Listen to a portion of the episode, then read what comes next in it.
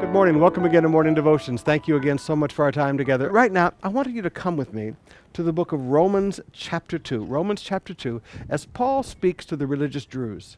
He says to these religious Jews, He said, Or do you presume on the riches of his kindness and forbearance and patience, not knowing that God's kindness is meant to lead you to repentance.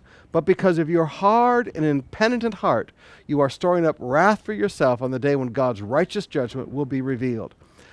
It is amazing to me today how Christians have stepped into this role. When as Christians, because of the hardness and the lack of repentance in our hearts, we presume on the kindness of God, we presume on the riches of the forbearance of God. We presume upon the riches of the patience of God. And we think it doesn't matter how I live. I can live any way I want to live because God is good.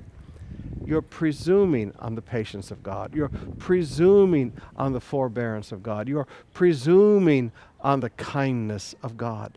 Brothers and sisters, the kindness of God, the goodness of God is meant to lead us to repentance. It's amazing to me how many Christians today don't even believe in the concept of repentance. No, no, no. That's not a Christian concept. Excuse me. God's goodness leads us to repentance. Repentance is just another word to say change.